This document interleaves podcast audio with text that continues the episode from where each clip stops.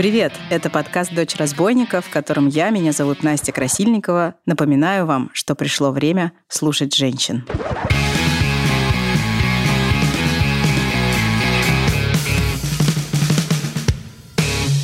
Подкаст мы делаем в студии «Амурские волны». Героиню сегодняшнего эпизода зовут Настя Данилова. Настя работает врачом-химиотерапевтом в Московской городской онкологической больнице номер 62. Мы с Настей обсудили ее карьерный путь, учебу, работу, взаимоотношения с пациентами и коммуникацию с ними. Поговорили про то, каково это вообще работать врачом-онкологом. Мы поговорили про Настину личную историю и про то, как ей удается совмещать материнство и стрессовую работу по сложной специальности в больнице. А еще Настя рассказала мне про онкологические диагнозы, про современные протоколы лечения и про российскую медицину в целом. Я надеюсь, что этот эпизод покажется вам полезным и обнадеживающим. Как и всегда, я в восторге от женщин, с которыми разговариваю в этом подкасте.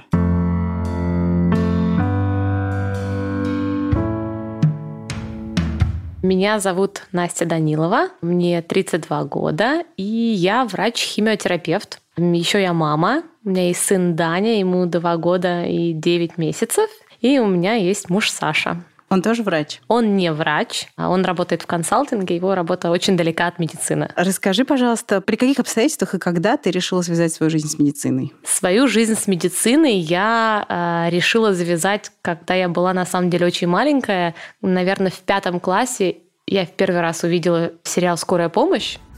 А, мы тогда жили с моей бабушкой, и он ей тогда очень нравился. И мне очень понравился этот сериал. А, Еще часть моей жизни была связана с Америкой, и в частности с городом Чикаго, где этот сериал снимался. Где действие происходит? Где происходит действие этого сериала. И мне показалась эта профессия очень романтичной, очень интересной. И я как-то начала просто на нее, на нее приглядываться и смотреть, и интересоваться. Потом оказалось, что я понимаю что-то в биологии, начала этим интересоваться. И дальше, в общем, пошло-поехало, и я оказалась в медицине. Скажи, пожалуйста, доктор Картер или доктор, э, забыла, как в сериале его, который Джордж Клуни? Доктор Росс. Доктор Росс. Для меня это всегда доктор Росс. Ну, во-первых, потому что Джулиана Маргулис, э, она кудрявая, я тоже кудрявая, и ты кудрявая. А они встречались? Они встречались, да, у них была любовь, э, у них родились двойняшки, и потом в конце она уехала к нему. Да, было такое. То есть ты хочешь сказать, что в семье твоей врачей не было? В моей семье не было врачей. Мои родители связаны с медициной, они молекулярные биологи, биохимики. И поэтому так или иначе в моей жизни звучала медицина, звучала около, в общем, около медицинская, биологическая, научная тема. Я была с ней знакома, но врачей в моей семье не было.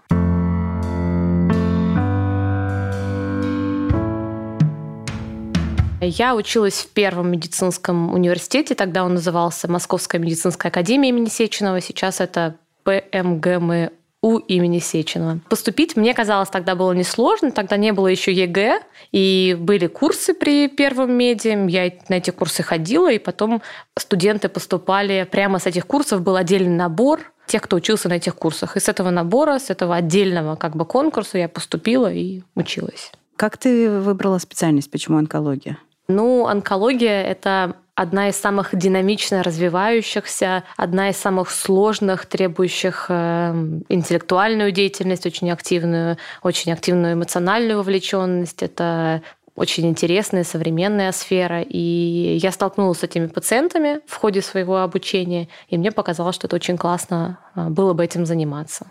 Я знаю, что образование у врачей, оно очень долгое и очень интенсивное. Ты сколько лет посвятила этому? Ну, я посвятила 6 лет университета, потом еще я э, два года подтверждала свой диплом в Америке, ну, это два с половиной года, потом было два года ординатуры, и вот я уже работаю с 2005 2016 года, а, но мое образование продолжается ежедневно, и это медицина это та профессия, в которой ты развиваешься каждый день, а если ты не развиваешься, то ты откатываешься назад. А где ты работаешь? И сразу ли ты там, где ты сейчас работаешь, работала с 2016 -го? Я работаю в Московской городской онкологической больнице 62-й. Это очень крупная онкологическая больница, наверное, одна из самых крупных известных в Москве и России. А я там работаю с 2000 2015 года я туда пришла на второй год ординатуры. Первый э, год ординатуры я проходила в институте имени Герцена, а, и потом я перешла в уже Московскую городскую онкологическую больницу, где работаю сейчас. Расскажи, пожалуйста, как выглядит твой стандартный рабочий день? Мой стандартный рабочий день э, выглядит следующим образом. Я просыпаюсь в 6.15, мой муж и мой ребенок еще спят, в 6.45 я выхожу из дома. Они все еще спят? Они все еще спят. И моя задача за эти полчаса никого не разбудить. То есть я редко могу сделать себе кофе или, в общем, очень активно выбирать себе одежду, потому что я боюсь их разбудить. И поэтому я очень тихо выхожу из дома, э, еду на работу. До работы мне ехать 40 минут с утра. 35 километров, поскольку больница находится за городом. И обычно в 7.40, 7.45 я уже на работе. Первые полчаса я в кабинете, я разбираю пациентов и разбираю необходимые дела, которые мне нужно сделать на сегодняшний день, помимо приема пациентов. Собираю какие-то бумаги, подписываю консилиумы. В 8.30 одна пятиминутка, потом общебольничная конференция. После этого я участвую несколько дней в неделю в консилиумах. Консилиум – это когда врачи разных специальностей, там, радиотерапевт, хирург, химиотерапевт, принимают решения о тактике лечения для каждого конкретного пациента. Мы собираемся в какой-то комнате, ну, в зале для консилиумов, обсуждаем кейсы, смотрим диски, обсуждаем случаи, потом мы это все рассказываем, обсуждаем с пациентом. И после этого у меня полный приемный день. Это где-то 14-15 пациентов, которых я вижу каждый день. Иногда это первичные пациенты, которых нужно понять, что с ними делать, как им помочь, определить тактику. Иногда это пациенты, которые уже проходят лечение, с ними немножко проще. Но, тем не менее, это все время какой-то постоянное действие и э, постоянный стресс, безусловно. Плюс ко всему меня иногда зовут коллеги в каких-то сложных случаях помочь, посмотреть какого-то пациента. И после этого, если мне нужно заполнить какие-то документы, какую-то документацию медицинскую вести, то я ее веду. И после этого, если у меня нет никаких других обязанностей на работе, я еду домой. Сколько времени этот рабочий день длится? Сколько часов? Ну, на самом деле он не нормирован формально. Мой рабочий день до 16.00. У меня заложено полчаса на каждого пациента по моей таблице, но на двери моего кабинета висит, что ровно столько, сколько нужно пациенту, я на него потрачу. И поэтому бывает такое, что мой прием сильно затягивается, потому что на какого-то пациента требуется больше времени, и иногда я могу закончить в 16.30 прием только, могу в 17.00, зависит от дня, иногда это абсолютно непредсказуемо. Бывают дни, когда я, зак... я прихожу домой в 6, бывают дни, когда я прихожу в 8. Я правильно понимаю, что пациенты, которые к тебе попадают, они приходят как, как в поликлинику, они не лежат в больнице? Нет, я веду прием, но при этом у нас большой стационар, то есть часть пациентов находится в больнице, они лежат, они получают лечение, у них есть лечащие врачи когда ты находишься в стационаре или ты получаешь курсы химиотерапии, то у тебя есть лечащий врач. А я врач-консультант, к которому можно записаться, если у тебя есть какие-то дополнительные вопросы, или ты проходишь лечение в другом месте, но тебе нужно второе мнение, или пациенты, которые никогда не были еще в онкологическом учреждении, им только поставили диагноз, и им нужно понять, что им делать дальше, какой вариант лечения, какой вариант химиотерапии им нужно проходить или не проходить.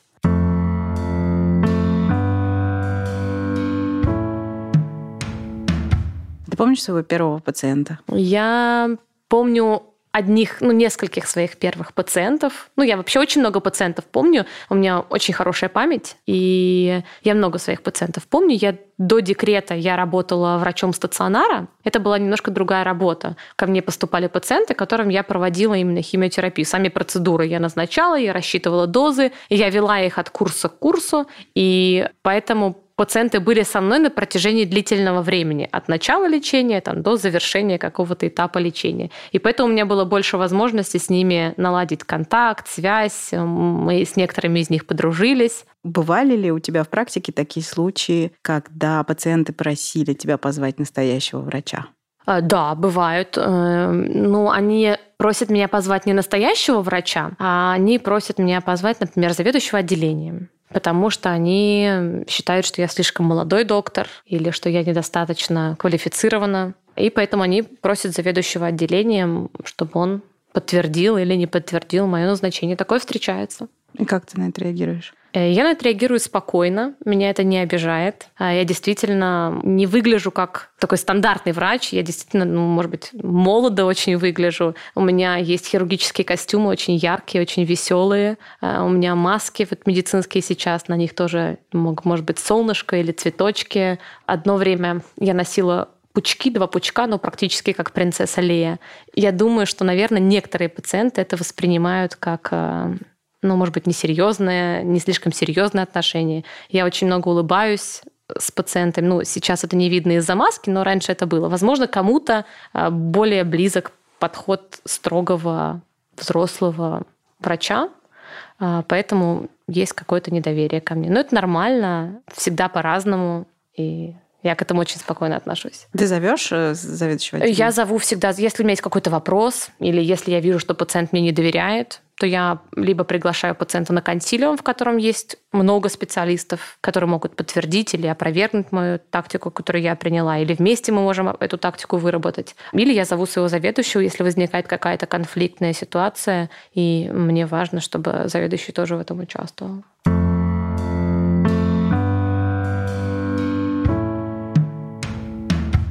Хорошо, мы поняли, что это ситуация, которая тебя не задевает. Какие ситуации тебя задевают? На работе да. А, меня задевает... Это хороший вопрос.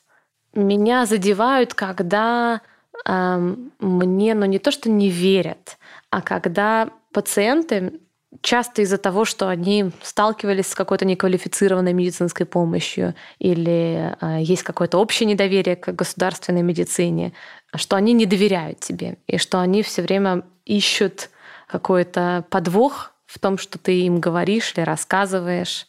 И это очень сложно иногда бывает преодолеть, потому что тебе все время приходится доказывать, что ты не верблюд, а что ты читаешь там, английские статьи, что ты знаешь, что творится в медицине, что ты вполне себе квалифицированный человек, который идет в ногу со временем. Такое тоже бывает. Это меня задевает. Да. А что в твоей работе самое приятное и что самое неприятное?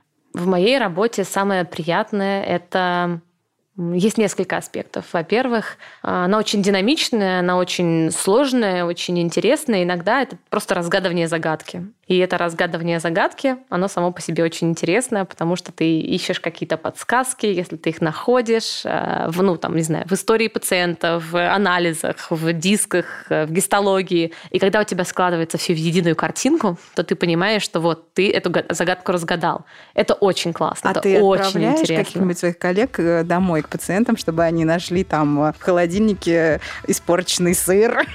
Нет, такого нет, такого пока еще не было, но тем не менее, вот именно элемент такого э, разгадывания загадки, он есть. Еще один очень приятный момент, когда пациентам становится хорошо, когда им становится лучше, когда ты видишь, что ты им помог, это огромное-огромное моральное удовлетворение, потому что ты видишь, что пациент к тебе пришел, ему было очень плохо, у него была одышка, а, он очень переживал, не хотел, боялся химиотерапии, потому что химиотерапия – это яд, ты ему начинаешь химиотерапию, ты видишь, что ему стало лучше, он к тебе приходит, или ты видишь его в коридоре, и он говорит, о, мне настолько легче дышать, я гораздо лучше себя чувствую. И это очень приятно, и это очень здорово. Ты понимаешь, что вот твоя работа непосредственно влияет на то, что пациентам становится лучше. Это очень классно. Еще отдельное э, удовлетворение и приятное – это общение с коллегами, потому что ты постоянно узнаешь что-то новое. А не, классно. Что меня расстраивает или какой вопрос был? Ну, э, вопрос про то, что неприятно, но в целом, что вызывает стресс.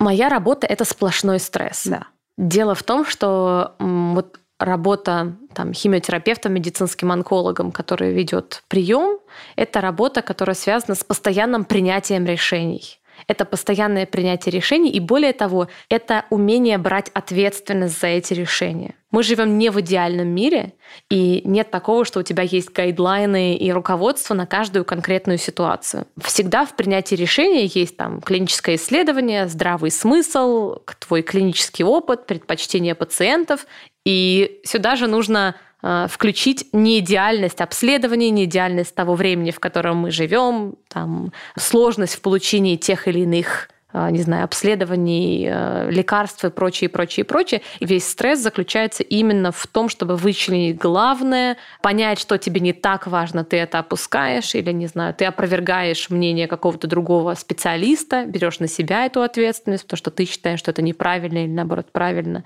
Это, это, это, это огромный стресс. Потому что каждое твое решение — это человек — это его жизнь, это его решение, ну, это его лечение, это его близкие, это его качество жизни. И это отнимает огромное количество сил эмоциональных. Да, вот я вообще не очень понимаю, как это в принципе возможно быть тем человеком, который действительно в какой-то момент отвечает за чужую жизнь. И эта жизнь не какого-то близкого и родного тебе человека, а жизнь постороннего, в общем-то, человека. Ты как с этой нагрузкой вообще справляешься? У тебя бывает такое, что не знаю, там по ночам э, не можешь заснуть, потому что думаешь о том, как кого-то лечить? А, да, причем очень часто я могу спать и потом проснуться и вспомнить консультацию, которую я провела. И там в ночи думать, а правильно ли я сделала, а может быть нужно было что-то еще сделать. Будет ли это там лучшим вариантом для пациента? Я вспоминаю эти истории, я постоянно их прокручиваю в голове, поэтому мне очень важен фидбэк от пациентов. Я всегда пытаюсь проследить их историю, пытаюсь понять, как они получали лечение, легко ли или нормально ли они его переносили. Те пациенты, которые у нас проходят лечение, я, если вижу их в коридоре, я всегда у них спрашиваю, как что, я смотрю их истории болезни, чтобы понимать вообще, что с ними происходит после моего приема потому что я могу ориентироваться на рекомендации, на исследования, все что угодно, но мне еще важно, что с ними происходит в реальной жизни. Легко ли тебе далось решение уйти в декрет? Очень сложно. Некоторые люди боятся родов, я знаю. Некоторые люди именно боятся процесса деторождения. А я его совершенно не боялась, возможно, потому что я врач, и как-то мне это было все понятно. И я совершенно ужасно боялась декрета.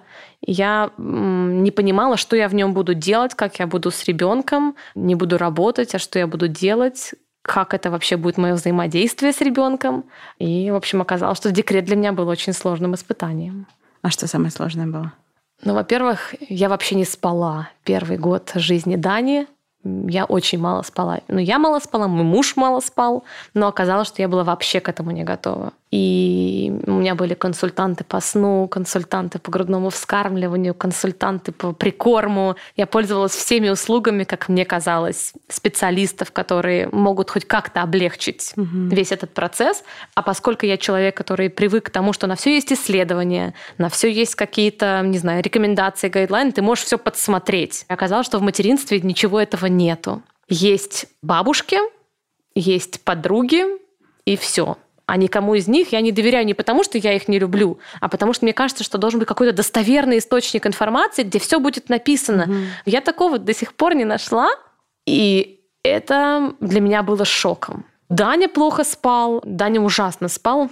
Первые четыре месяца у него были, не знаю, колики, не колики, в общем, все, что бывает у детей. Он все время плакал, он очень мало спал, он очень плохо спал. Саша, мой муж, за первый месяц жизни посмотрел 8 сезонов сериала «Американцы» по ночам когда была его, его вахта. У нас были вахты с ним по три часа ночью. Вот три часа он не спит, три часа я не сплю по ночам. А у меня был такой стресс, не знаю, гормоны, не гормоны, все, что я просто ничего не могла делать. Я просто все время плакала, все время мне было плохо, я не спала. Это было очень тяжело. Ты помнишь, в какой момент это наладилось и помог ли тебе выход на работу? Или ты вышел на работу, потому что ты хотела убежать из этой ситуации, или потому что ситуация наладилась, ты почувствовала себя готовой? Я вышла на работу, потому что я поняла, что работа принесет мне какую-то психическое здоровье, безусловно. Потому что дома мне было плохо. Я очень люблю своего сына.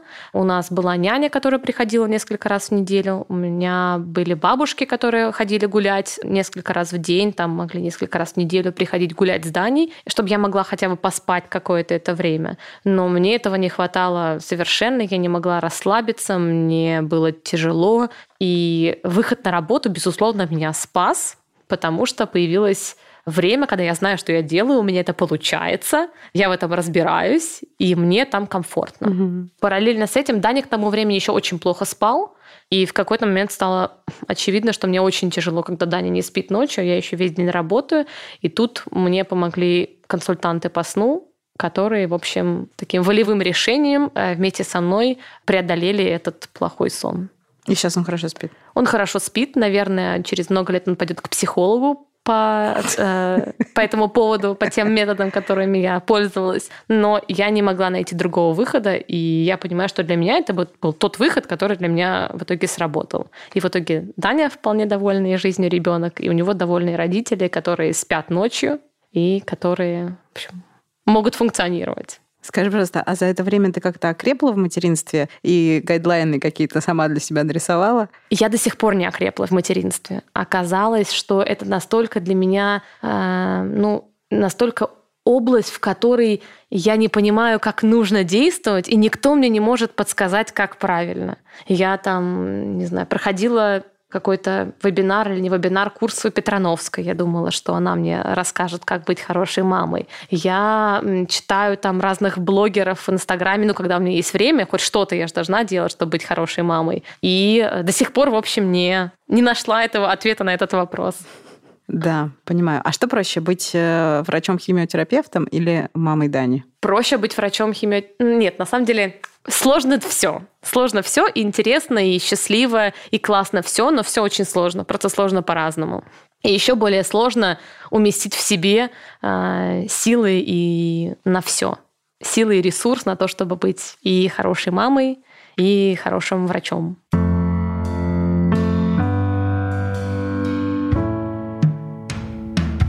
Скажи, пожалуйста, хороший врач – это какой? Хороший врач – это врач, который очень много знает, учится, старается профессионально развиваться. Это врач, который умеет и любит разговаривать с пациентом и понимать, что ему надо, не боится быть эмпатичным, не боится проявлять свои эмоции, э, не боится говорить, что там ты не знаешь или тебе тоже обидно, тебе тоже грустно. И это врач, который во всяком случае, врач в России – это тот врач, который готов идти дальше своих должностных инструкций. Потому что в России быть врачом – это всегда идти дальше, чем у тебя написано в инструкции. Тебе доводилось когда-нибудь сообщать плохие новости пациентам? Дело в том, что моя специальность связана чаще всего с плохими новостями в начале своего диагноза. И мне очень часто приходится сообщать и совсем плохие новости, когда пациенту нельзя ничем как бы его нельзя вылечить, мало чем можно помочь. У меня есть ситуации, когда мне приходится просто быть первым человеком, который пациенту сообщает о его диагнозе, о его прогнозе. И это, да, часто встречается в моей практике. Ты как-то училась это делать? Учиться этому нужно все время, и всем нужно это учиться делать. Я проходила несколько курсов коммуникации, часть в Америке, часть вот два раза я проходила э, школу сообщения Анны Сонкиной Дорман, mm-hmm. наверное, самая известная в России школа медицинской коммуникации. И это школа, где тебе дают инструменты, которые тебе могут помочь в эффективной коммуникации с пациентом. Тебя не учат, как быть вежливым, добрым и э, ласковым, а тебе дают инструменты, чтобы эффективно с пациентом общаться, чтобы ваше общение было наиболее продуктивным и для пациента, и для тебя. И по идее это общение должно приводить к тому, что ты тратишь меньше эмоциональных сил. Это в английском языке, ну вообще, кстати, в обучении коммуникациям есть такое понятие, что ты ведешь себя дружелюбно, но при этом ты на себя не берешь весь этот эмоциональный груз. Вот пока я не дошла до этой стадии, когда я могу быть дружелюбной, но совсем на себя ничего эмоционально не брать. Этому нужно учиться, и это очень, на самом деле, тоже тяжело. Да, это звучит ну, для меня как э, какая-то коммуникативная акробатика, которой вообще непонятно, как овладеть. И непонятно, как ты, будучи человеком, который действительно нередко сообщает о плохих новостях, связанных с жизнью, как ты вообще не разрушаешься от этого? Ну вот именно для этого было много исследований в Америке, в Европе, которые показали, какими навыками, какими инструментами ты должен пользоваться, чтобы минимально себя терзать, да, минимально в себя это внутрь вбирать и при этом быть эмпатичным, при этом давать пациенту то, что ты можешь ему дать э, в виде какого-то эмпатии. Потому что эмпатия – это не значит брать эту боль на себя. Проявлять эмпатию – это значит показывать э, пациенту разными там, невербальными или вербальными способами, что тебе жалко, что так с ним произошло, что тебе грустно, что ты понимаешь, через что он проходит, или ты, во всяком случае, не, может быть, не понимаешь, но, тем не менее, хотелось бы понять и представляешь, как ему тяжело, и называть его эмоции, и не бояться называть его эмоции, и реагировать на его эмоции, и иногда просто молчать и дать возможность пациенту поплакать, поговорить, рассказать о том, что его тревожит. И по идее, во всей в этой э, коммуникации, если ты этому научишься, если ты будешь практиковать это и делать это постоянно,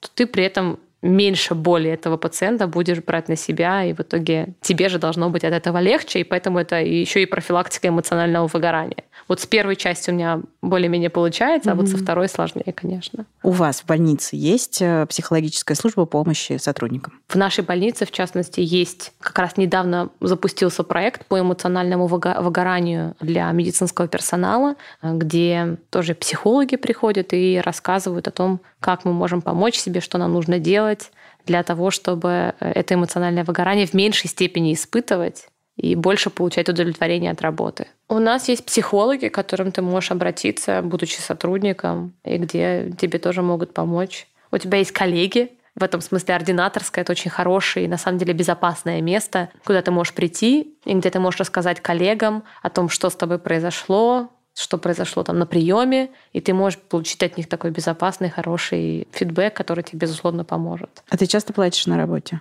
Я плачу на работе, я, безусловно, плачу на работе. Мне вообще очень часто плачу, у меня такое впечатление, что слезные каналы находятся очень близко к поверхности, потому что я очень легко могу плакать. Я могу плакать, если мне грустно за пациента, я могу плакать, если просто стресс был такой сильный, и я вроде с ним справилась, то потом мне нужно поплакать, чтобы этот стресс вышел из меня. Я плачу в ординаторской, ну, когда я плачу, то я могу заплакать в ординаторской со своими коллегами. Ты любишь свою работу? Я очень люблю свою работу. Вот я просто тебя слушаю, у меня такое ощущение, что ты прям на своем месте максимально. Но у тебя выходит рассказ такой, он не то чтобы гладкий, но как будто бы на этом пути ты не встречала никаких препятствий. Было ли какое-то сопротивление в твоей карьере, когда тебе казалось, что, не знаю, это может быть не тот путь, или что все, что происходит, слишком сложно? На самом деле, вот какой-то переломный, безусловно, переломный момент был, когда до того, как я работала в 62-й больнице, когда я была в ординатуре, и мне было некомфортно в том месте, где я находилась, и мне нужно было искать какое-то другое место, мне хотелось чего-то большего, мне хотелось большего развития, мне хотелось единомышленников. И попав в 62-ю больницу, я была в абсолютном наверное, шоке. Э, я была удивлена, что есть такое место в России, где люди мыслят так же, как я, где все в больнице делается ради пациента, где вот есть те то же самое, что я видела там в скорой помощи, потом в анатомии страсти, ну, в анатомии страсти в плане медицины. И что есть такое место, где вот я могу себя, могу развиваться, могу расти. Этот эпизод выходит при поддержке сервиса для создания сообществ Яндекс.Кью. В сообществе слушательниц этого подкаста, которое так и называется «Дочь разбойника», почти уже 2000 участниц. И я попросила Настю Данилову, которую вы слушаете прямо сейчас, ответить в сообществе на ваши вопросы о диагностике и профилактике онкологических заболеваний. Так что, пожалуйста, задавайте ваши вопросы по ссылке в описании эпизода, а на самые интересные Настя обязательно ответит там же, в сообществе «Дочь разбойника». И еще одна просьба. Примите, пожалуйста, участие в вопросе, который вызвал уже шквал комментариев про домашние дела и про распределение бытовой нагрузки. Как распределяются обязанности у вас дома? Кто моет посуду, покупает продукты, планирует отпуск и платит няне? Это все еще женская доля или в этом вопросе можно уже добиться равноправия? Ваше мнение и ваш голос очень нужны мне для того, чтобы приготовить для вас еще один восхитительный контент. Поэтому жду вас по ссылке в описании этого эпизода.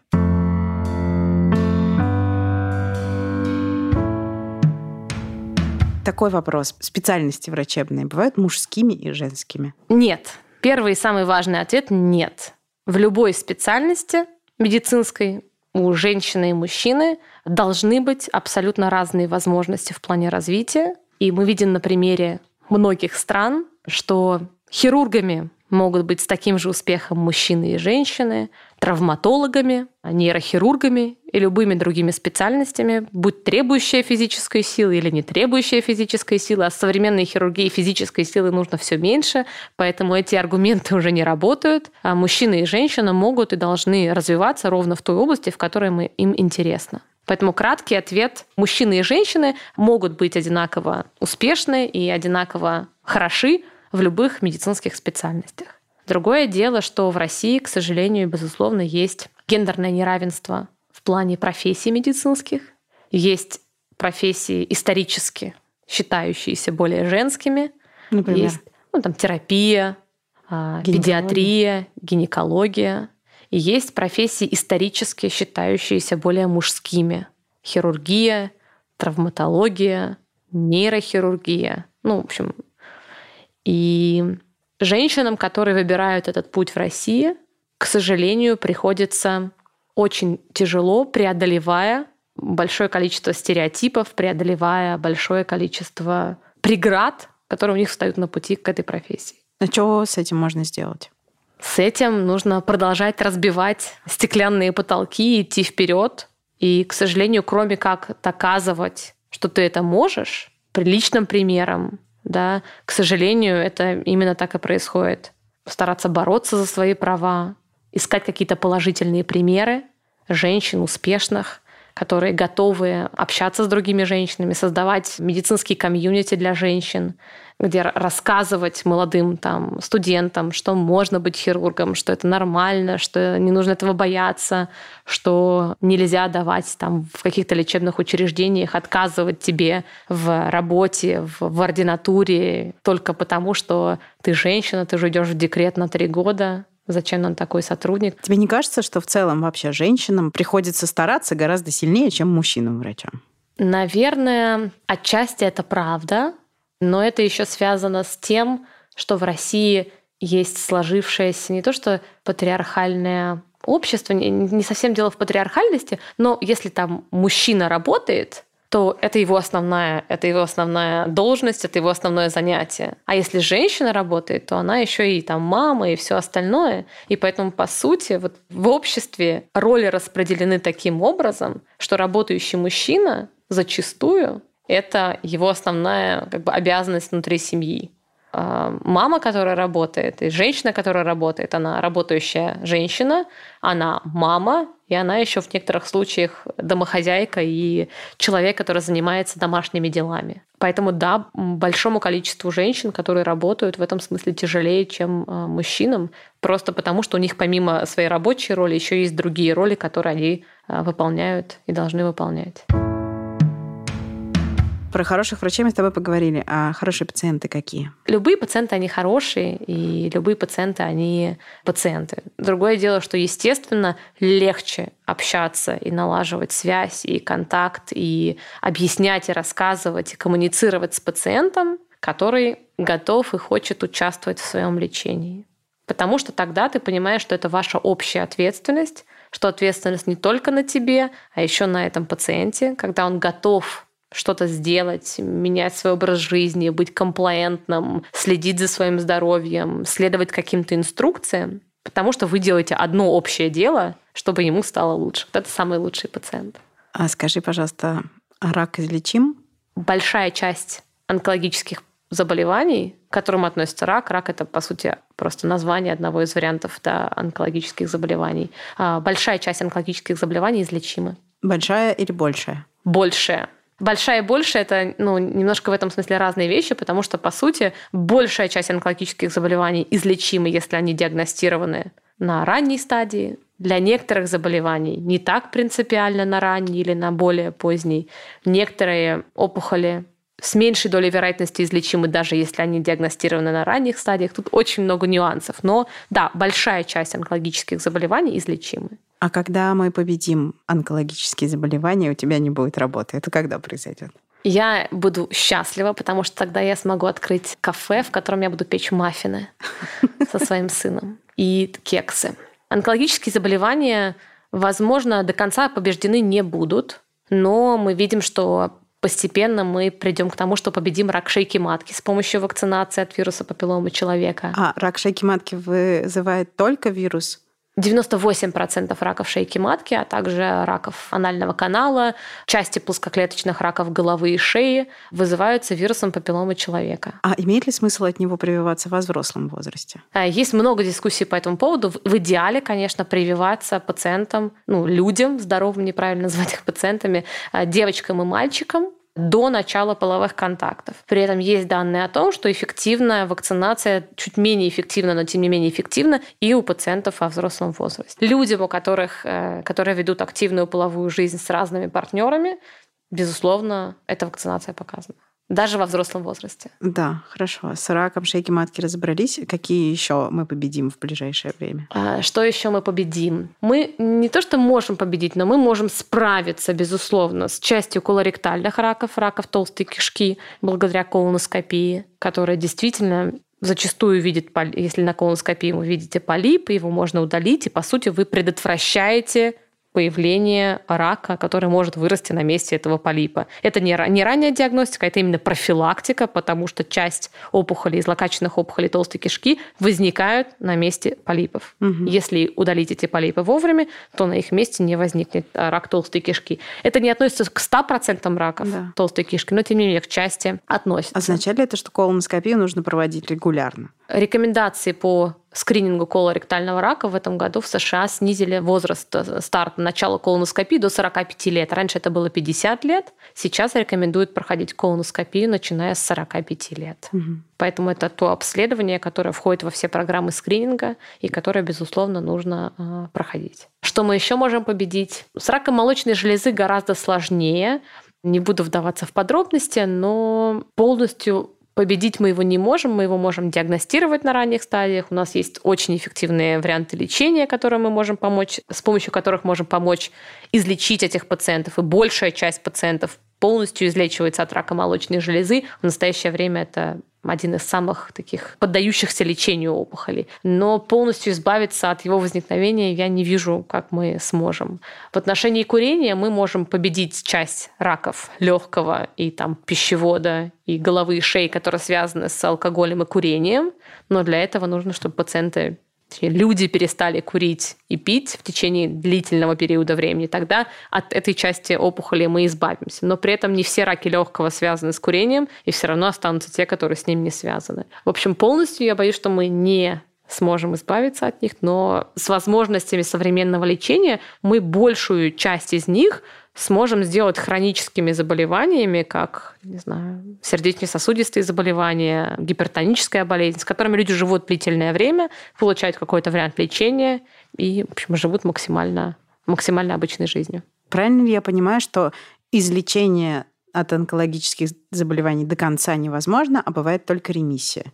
Нет, это немножко разные понятия. У онкологических заболеваний есть разные стадии. Первая, вторая, третья, четвертая. В зависимости от размера опухоли, есть вовлеченные лимфатические узлы или есть э, метастазы в других органах. Ремиссия – это отсутствие видимых очагов заболевания. То есть вот тебе делают компьютерную томографию, у тебя нигде ничего нету. По сути, это ремиссия. Для некоторых э, заболеваний ремиссия настолько длительная, что мы можем сказать, что мы их излечили. Например, для рака молочной железы. С большей долей вероятностью, когда мы заканчиваем лечение, то мы говорим не просто, что у вас ремиссия, а мы говорим, что с большей долей вероятности вы к нам никогда не вернетесь. И у вас все будет хорошо, и вот вероятность этого там 95-98%. Угу. И есть же заболевания, где ремиссия не равно излечению. И мы можем провести какое-то суперлечение, оно будет очень эффективное, и в течение длительного времени у пациента не будет признаков болезни, не будет очагов на компьютерной томографии, он будет прекрасно себя чувствовать, и это может длиться годами. При этом через несколько лет все равно заболевание может вернуться, и это как раз та ситуация, где ремиссия не равно излечению. А скажи, пожалуйста, чего не хватает российской медицине? В Москве есть все современные препараты и все возможности лекарственного лечения. Это на самом деле поразительно. Я могу посмотреть, не знаю, съезд американских клинических онкологов и с гордостью сказать, что я могу назначить то же самое пациенту, и он завтра получит самое современное лечение. И это очень классно.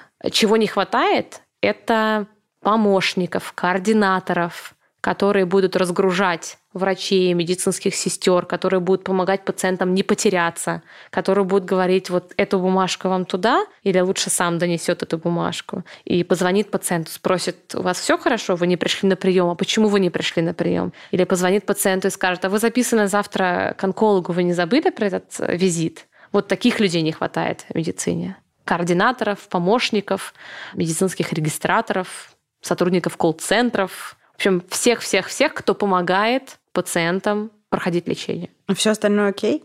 Квалифицированных врачей еще не хватает. Да, есть такое ощущение.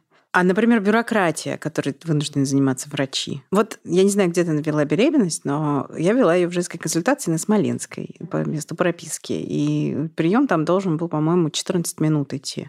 За эти 14 минут э, эти прекрасные женщины, которые разве что голову мне не откусывали на приемах, должны были там посмотреть меня на кресле, они заставляли меня самой нарезать э, бумажки для анализов, что-то клеить, потому что у них не хватало времени. Все это как бы в атмосфере жесточайшего такого тоталитарного звенящего металла в голосе и на «ты» с пренебрежением и таким, знаешь... Это, безусловно, такой старый советский, не, знаю, не только советский, во всем мире был патриархальный, такой патерналистский подход общения с пациентом. Очень сложно из него выйти, очень сложно из него выйти а даже хорошим врачам. Очень сложно узнать что-то новое, что бывает другой подход. Можно ругать врачей, конечно, но как ты можешь ругать людей, у которых нет возможности узнать что-то новое, которые застряли действительно в бюрократии, у которых нет времени, которых система заставила работать таким образом, что у них просто нет возможности понять, что они выгорели, понять, что есть какой-то другой путь. И как раз справиться с этой бюрократией помогут помощники разного рода, регистраторы, люди, которые будут клеить бумажки. Возможно, mm когда-то мы избавимся от этих бумажек. Ну, то есть ты думаешь, если мы избавимся от бумажек, то врачи сразу начнут э, быть милыми людьми, с которыми будет приятно? Здесь есть несколько моментов. Очень много выгоревших врачей. mm И очень много выгоревших врачей, которые не понимают, что они выгорели. Поэтому программы по профилактике, по там, не знаю, лечению эмоционального выгорания. Это обязательное условие для того, чтобы люди могли развиваться. В российской медицине до сих пор еще нету культуры а, не то что жаловаться, а ныть. Да, вообще в России нет культуры ныть. В России нет культуры ныть и нет культуры хвалить. Да? Мне кажется, это очень классная культура. Очень классная культура, когда ты можешь на работе поныть, и когда на работе тебя хвалят или там в коллективе тебя хвалят. Это очень такая позитивная, это позволяет внутри коллектива чувствовать себя более безопасно, более комфортно. И на самом деле мы к этому придем, мы придем к тому, что люди будут более открытыми, будут больше делиться своими эмоциями, своими проблемами, своей грустью, э, не будут бояться сказать, что они не знают, они, они устали и еще чего-то. И как только они будут более открыты, как только работа и общество позволит им там, расти, позволит им раскрыться, то часть из них научится, посмотрит, будет ходить на курсы, и в итоге это общество изменится. Но на самом деле вот нынешнее поколение студентов-медиков это совершенно другое уже поколение. Они все гораздо более пациентоориентированы, они все гораздо больше настроены на образование, на новые знания, меньше готовы мириться с этой бюрократией и ищут пути, где бы эту бюрократию обойти. Мне просто кажется, что от этого очень изменилось бы, в принципе, ощущение жизни в России и качество жизни всех людей вообще, потому что когда ты идешь к врачу не как э, в место, где над тобой будут издеваться, где тебе будут проводить манипуляции, не объясняя, что делают, где никто не запомнит, как тебя зовут, где к тебе будут обращаться на «ты», где тебе дадут возможность почувствовать себя просто последним человеком на Земле, то это будет э, другая страна. Медицина Знаешь? меняется, и в России медицина тоже меняется, и врачи меняются. И я это вижу каждый день. И все меняется, безусловно, в, в лучшую сторону.